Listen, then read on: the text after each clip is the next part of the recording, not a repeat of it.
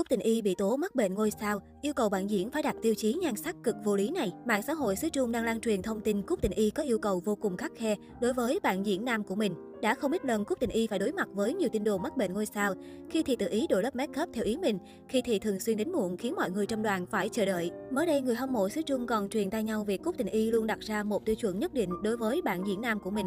Điều này đã khiến cho nhiều người bất ngờ, bởi dẫu biết cô nàng mắc bệnh ngôi sao, nhưng không ai lại nghĩ rằng nó lại lên tới cấp độ này. Cụ thể, Cúc Tình Y đặt ra yêu cầu đối với các bạn diễn nam của mình là không ai được phép quá cao, lý tưởng nhất là nên cao từ 1m75 độ xuống.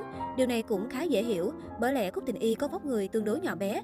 Nếu bạn diễn cao quá sẽ khiến cô nàng lọt thỏm, khiến cho cả hai trông sẽ không được đẹp đôi. Tuy nhiên, hai bạn diễn nam gần đây của Cúc Tình Y là Quách Tuấn Thần và Trần Triết Viễn đều sở hữu chiều cao trên 1m80. Ấy vậy mà khi đứng cạnh với Cúc Tình Y lại chẳng tạo ra một sự chênh lệch chiều cao quá lớn nào, trái lại còn khiến nữ diễn viên trông nhỏ bé, tạo cảm giác được che chở. Trước yêu cầu này của Cúc Tình Y, đa phần cư dân mạng đều bày tỏ sự không vừa ý, cho rằng Cúc Tình Y luôn đòi hỏi đủ điều, trong khi bản thân lại chẳng hề cố gắng. Thậm chí đó còn là biểu hiện của việc không tôn trọng bạn diễn. Tuy nhiên, số khác cho rằng đây chỉ là tin đồn ác ý vì suy cho cùng, đa số bạn diễn của cô nàng trước giờ đều rất cao. Nếu có yêu sách thì đã không quay hàng chục bộ phim như thế rồi. Hiện tại, Cúc Tình Y đang quay Tiên Kiếm Kỳ Hiệp 4 cùng Trần Triết Viễn cao đúng 180cm. Mới đây vào ngày 13 tháng 4, ảnh hậu trường của Cúc Tình Y trong Tiên Kiếm Kỳ Hiệp 4 lan truyền trên mạng. Đây là những hình ảnh cận cảnh nhất về tạo hình hồng y của Cúc Tình Y trong phim mới.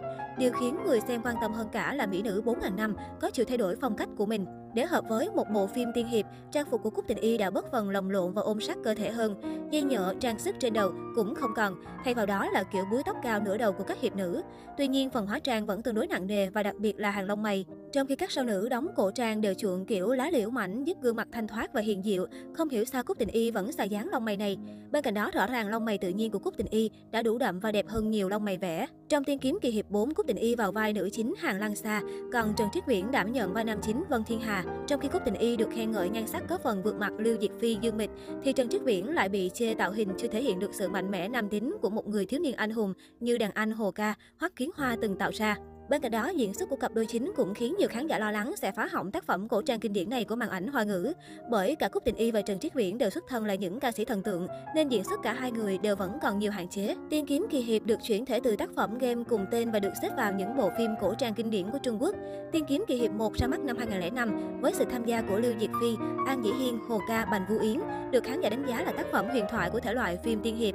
Còn Tiên kiếm kỳ hiệp phiên bản năm 2009 cũng gặt hái nhiều thành công và mang lại tên tuổi cho dàn diễn viên bao gồm Dương Mịch, Lưu Thi Thi, Đường Yên, Hoắc Kiến Hoa. Tiếp nối thành công của những phần phim trước, Tiên kiếm kỳ hiệp 4 xoay quanh câu chuyện Vân Thiên Hà, Trần Triết Viễn. Anh chàng vốn là người một côi từ bé và sống cô đơn trên đỉnh núi Hoàng Sơn.